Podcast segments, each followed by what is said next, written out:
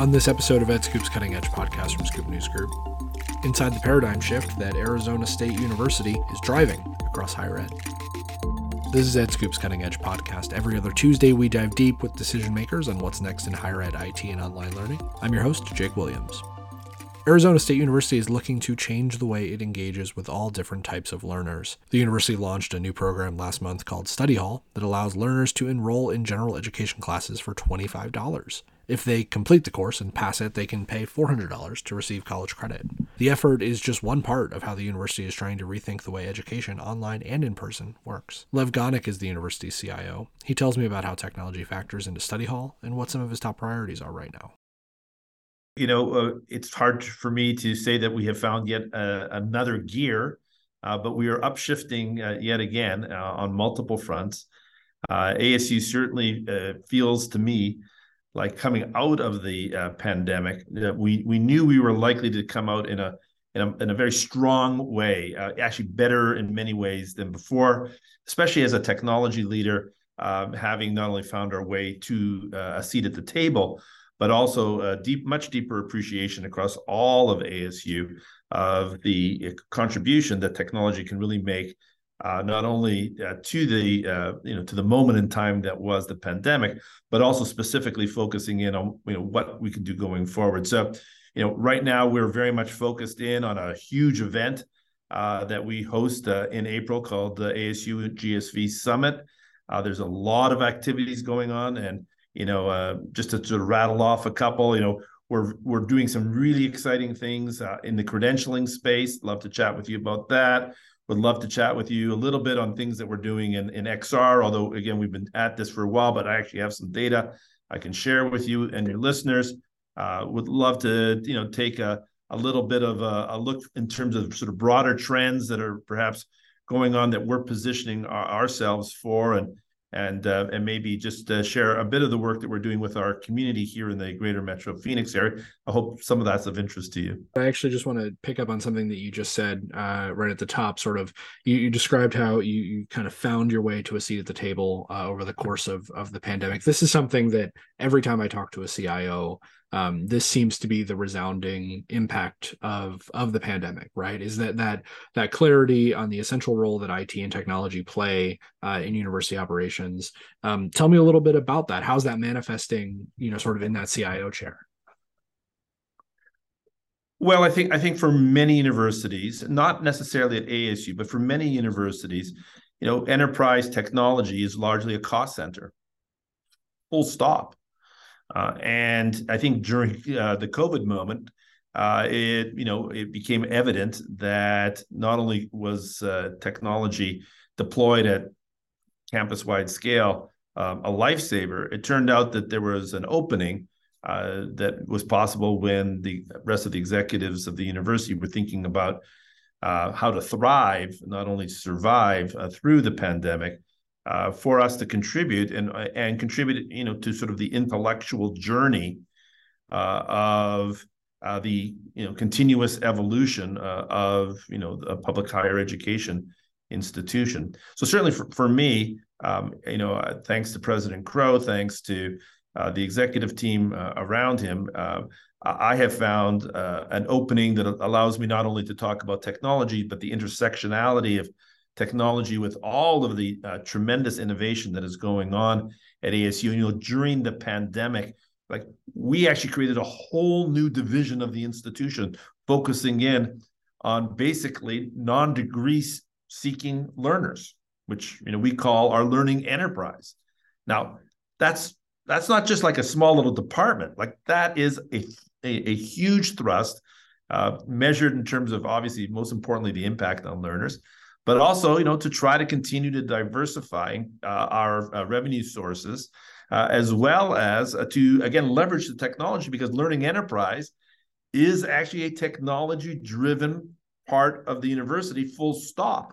And that is in my mind like that's a fantastic development yeah, so let's talk a little bit more about some of these other developments, and, and I'm sure that that Learning Enterprise uh, uh, factors into credentialing, which is something you also mentioned that you're you're working on. So so tell me, I mean, what's the what's the latest on sort of advancing digital credentials uh, from your seat at, at ASU? What are you seeing in the in the landscape? What are you working on when it comes to that? Sure. Again, you're exactly right. I mean, there's direct programmatic uh, relevance here. Uh, in fact, if there weren't, I wouldn't be chatting about the particular topic with you t- today. But you know, really, you know, we know that one out of uh, every two uh, Americans who starts at university or college don't finish. We know that there are almost 40 million Americans out there who are in that situation. We also know from a lot of our work that, in addition to pathways into college, there is a much broader set of needs, some of it in the technology space, just because of all the change that's going on. But there are, there are literally all kinds of career catalyst kinds of activities that, uh, you know, again, need to be curated in a way and made technically uh, very, uh, you know, very easy for folks uh, to journey into. Or just start at the complete other end of this. I've heard something about this thing called college. How do I navigate it? And so again, you know, ASU just getting into the college space uh, is not something that's obvious, notwithstanding those of us who sort of live our lives in it, thinking that it ought to be so. So ASU is really engaged, uh, Jake, in a lot of activities. Some of it is programmatic, like the launch uh, just a couple weeks ago of Study Hall, uh, together with the YouTube and Crash Course to deal with the question about how to navigate the complexities of getting into the university world and we're also working with our colleagues in Learning Enterprise to support um, all of the technology required to support uh, learners during the complete lifespan work. And so, I mean, just two areas to share with you, just ever so briefly. One is actually uh, it, we all know that uh, certainly in the education world that the way that you certify and share that you've actually completed college is with a college transcript well what happens if actually you're not in college for the transcript, that is to say the degree, but you're at college and you're trying to collect a whole bunch of credentials, certifications, experiences, learning um, outcomes uh, that where you want to show your competency and, and your skills. Well, in order to do that, you know, it's not a, it's not at this point a revolutionary idea because we do it a lot in other parts of our lives, but we've created a digital wallet, and that digital wallet uh, is actually a a place that leverages uh, very important and robust technologies associated with distributed ledgers, better known as blockchains, uh, and allows us to uh, uh, allow learners to become much more central to the creation of their own learning journeys, including certifications and and, and the like, but also being able to share uh, in a much more, as I say, sort of learner-centered way, uh, what we call learner agency fashion, with other schools, but also with prospective employers, uh, with family, with friends, uh, in a way that uh, affords uh, a robust um, uh, framework that is, again, got a complete audit trail, which means that, you know, while it is not probably beyond the realm that somebody could try to spoof it. There is an immutable chain uh, that is completely auditable uh, in that environment. So that conversation again we're not we're not unique although i think we're way ahead of the pack. Turns out that there's a lot of conversation around the globe in trying to move towards digital credentials in a digital wallet fashion. And so one of the other major initiatives jake that we're involved in is actually helping to facilitate and orchestrate a global conversation which we call the trusted learner network which is actually now trying to take all of these initiatives and uh, you know basically uh, support the coalition of the willing around the world that is in this space to work on governance which is sort of the precondition for any interoperability between systems. And like all these emergent technologies it's really complicated and messy. So we have a governance group that's working on it. And then actually to show how you and we are building an engine that actually allows you to technically uh, be able to take advantage of ingesting or sharing credentials from your environment to any other environment that is part of the TLN, the Trusted Learner Network. So in that space, yeah, ASU with great support uh, from foundations, including the Bill and Melinda Gates Foundation, the Stand Together Foundation, uh, the Walmart Foundation, and others, you know, are working on uh, on this scope of activity. One of the things that I think about is that you are involved in and ASU is, is pioneering a lot of these ideas that that truly you know, not just in in words, but truly in in actions, kind of are changing higher ed as we know it. They're they're truly like altering what is and is not uh, uh, uh, the the way that we go about this. You talk about not necessarily seeking out a degree, but instead looking for a series of certifications. All of these things, like this, is changing the theory. This is changing the structure. Um, you know, with with things like Study Hall, with things like uh, Digital Wallet and the Trusted Learner Network. I mean, what, what's going through your head as you're working on these projects, as, and you realize the the impact that that this can have at a at a large scale? Well, it is a paradigm shift, no doubt about it. And I think it's uh, in many ways uh, trying to uh, live up to our own uh, sort of ethical core, which is expressed in our charter, which is around accessibility. Uh, it you know it doesn't say access, you know, trying to support student uh, access and success for those who only get degrees. you know, our mission is actually to support the needs of you know our state and more broadly the needs of learners uh, all over uh, the country and beyond. Uh, I do think that ASU is also very intentional about trying to meet learners where they are, where students are, and we we're ready, you know, and have actually I think a pretty good track record of experimenting and you know it turns out that you know the gaming industry and virtual reality are like out in the consumer world it's a thing it's been a thing. And, you know, we've had some, you know, lots and lots of academic conversation around it. But again, right in the middle of, of COVID, right as the world was seemingly screeching to a halt, ASU went ahead and invested lots and lots of uh, invested lots and lots of uh, people talent and uh, capital to actually create a brand new paradigm for the delivery of the some of the hardest educational content in the form of STEM education. And, and, and we have now thousands of students going through an immersive biology experience, which we call Dreamscape Learn, as one example of, again, trying to meet students where they are, join them where they think engagement needs to happen. And it turns out the gaming environment and the immersive environment is where they choose to spend most of their time when they're not required to spend their time in a classroom. Yeah, and you, I mean, you segued it up perfectly to talk more about mixed reality and to talk uh, about some of the efforts that ASU has when it comes to the Zoom Innovation Lab as well as the metaverse. Um, you know, tell me a little bit about beyond the the immersive biology course, like what what else is going on in that space for for for you all, and, and what are you what are you thinking about next? Yeah. Well, we took one of the largest buildings on the campus, right basically at First and Main Street, you know, right in the heart of the Tempe campus, and we uh, transformed it uh, into a creativity commons. So that's kind of our des- that's the destination, that's the shingle. Uh, and in there is really all kinds of experimentation that is going on there. It's a it's a creativity commons in the most basic sense of the word. It's a it's a it's a place to both participate in and experience the buzz. So all of that biology work in Dreamscape Learn, not only are you experiencing it as a learner stepping into that environment and literally, uh, you know, taking your pre-lab work uh, with your teams uh, in that environment, you're also surrounded by all kinds of other innovation work, including work uh, that is associated with uh, ASU's Learning Futures, which is a space where we uh, initially nested that Dreamscape learn work in its earliest incubation activities, and then have continued to do a, range of activities associated with virtual reality and XR. Uh, along the journey, again, every university in the country found its way to at least uh, exploring uh, the enterprise-wide adoption of Zoom.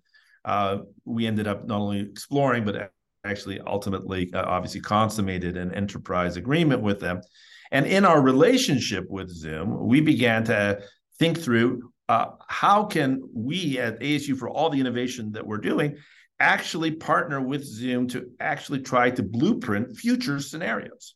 So, in the middle of this Creativity Commons, actually uh, as a storefront property, uh, uh Zoom has actually created an innovation uh, facility where our, our, students and their uh, technologists are engaged in exploring both needs that Zoom has already defined as well as because they're in this creativity space, uh, things that just happen in a kind of serendipitous way. So we were demonstrating all of this fantastic immersive work.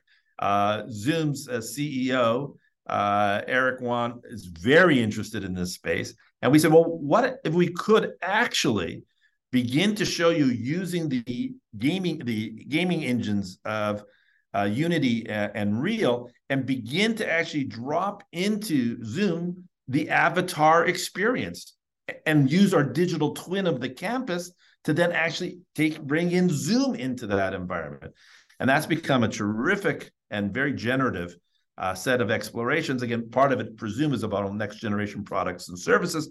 For us, it's really again a way of enriching the learning environment because we still have, uh, you know, literally uh, tens of thousands of hours of content being delivered in the Zoom environment and to try to create a more compelling, a more fully and rounded environment by again meeting learners where they are, which again, if we can take advantage of the playful environment with very rigorous uh, science uh, methodology around it, uh, we think uh, that's beginning to show quite a bit of promise. So that would be a pretty exciting example of, you know, the landscape of a digital twin of the campus dropping in Zoom, which doesn't actually yet have an official product in that space, and at the same time trying to uh, help uh, Zoom explore you know their virtual reality world as we need to address it. And and we see many faculty beginning to play using uh, the digital twin environment.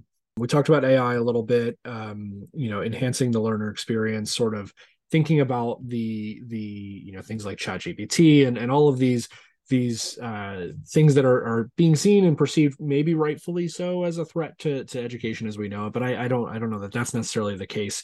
Uh, tell me about what's coming across your mind when you think about generative AI and and and specifically that learner experience.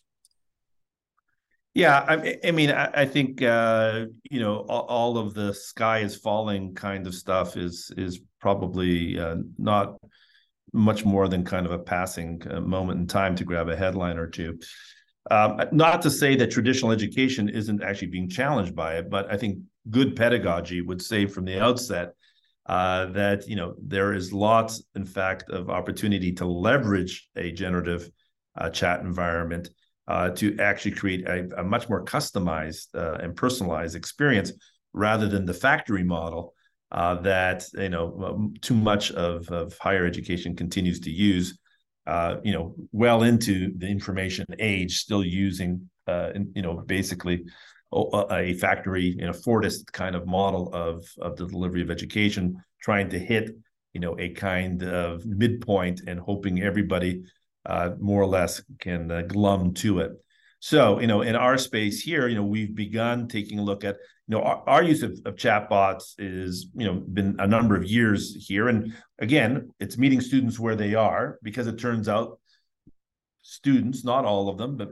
many, many uh, of them uh, measured here in probably uh, on average about 60 to 70% when given an opportunity to interact with the chatbot um, or to actually then uh, alternatively uh, wait in the queue to talk to a human, uh, not only are interested in talking, uh, interacting with the chatbot, but are actually returning all the time to the chatbot, seeing it as largely, uh, you know, an op- uh, opportunity to resolve tier one kinds of challenges and issues.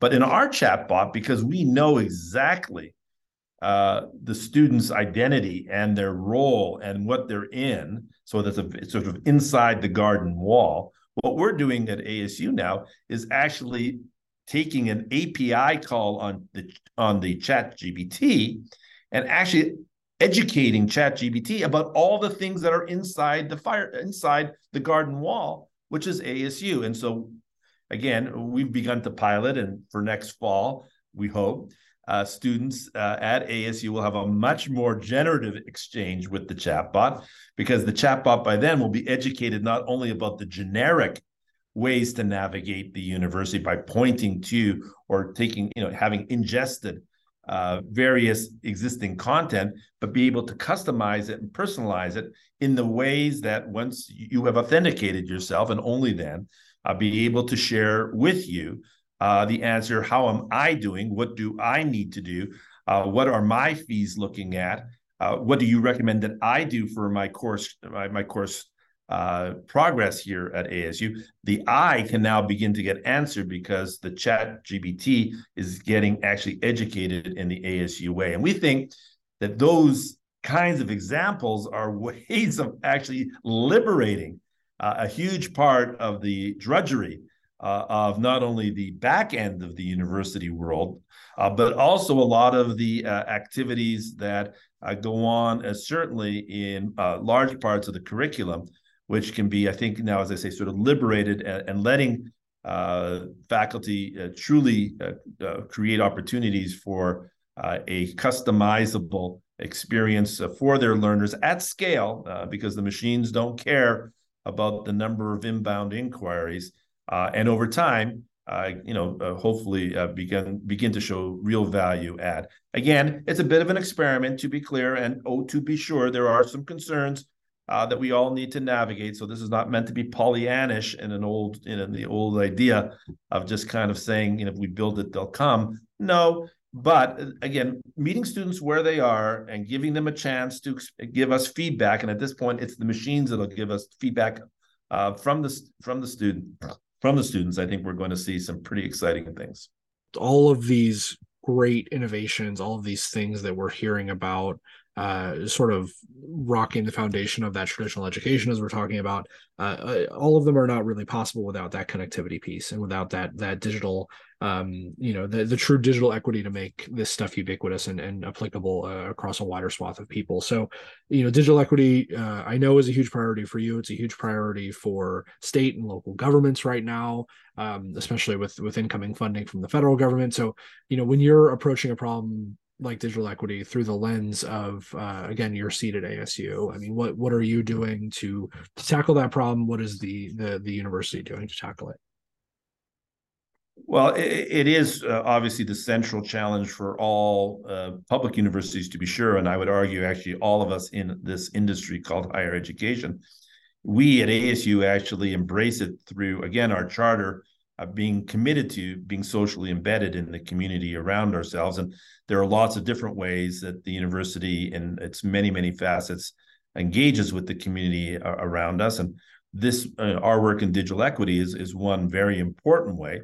Again, we found that out through COVID. Uh, a fairly obvious uh, statement for those of us who've been in digital equity, but the rest of the world decided on you know day two uh, after COVID hit all of us that holy moly, uh, we really do need to find a way uh, to make sure that learners, uh, wherever they are, uh, on an Indian reservation in rural Arizona, in South Phoenix, um, in Maryvale uh, here in, in Phoenix, uh, where you know 60 to 70 percent of households do not make use of the internet or don't have access to the internet that is out there. That that we need to do to do more to make sure that all learners in our state uh, have an opportunity uh, to traverse uh, and discover and experience um, all of the wonders that are education. And so ASU, in partnership with the county and in partnership with the state, um, is taking on a serious role as uh, an orchestrator of digital equity work from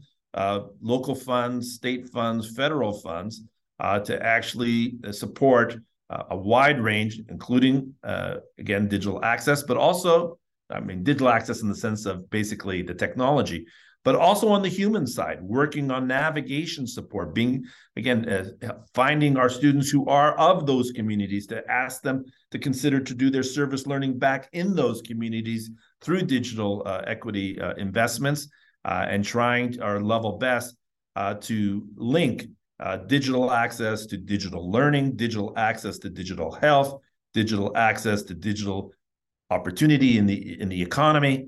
Uh, those are all critically important. Uh, if this if this uh, greater Metro Phoenix area, which is growing uh, by leaps and bounds, uh, soon to be probably the the fourth largest Phoenix being the fourth largest city uh, and the county being uh, certainly uh, one of the top two growing counties in the country. That means a lot of diversity in our in our community and making sure that all Arizonans have an opportunity uh, to take advantage of this digital revolution. Lev Gonick, Chief Information Officer of Arizona State University. You can read more about him and Arizona State University at edscoop.com and in links in today's show notes. The Cutting Edge podcast is available at cuttingedgepodcast.com and everywhere you get your podcasts. This show is a product of Scoop News Group in Washington, D.C. Carlin Fisher and James Mahoney help make it happen, and the entire team contributes. Until next time, I'm Jake Williams. Thanks for listening.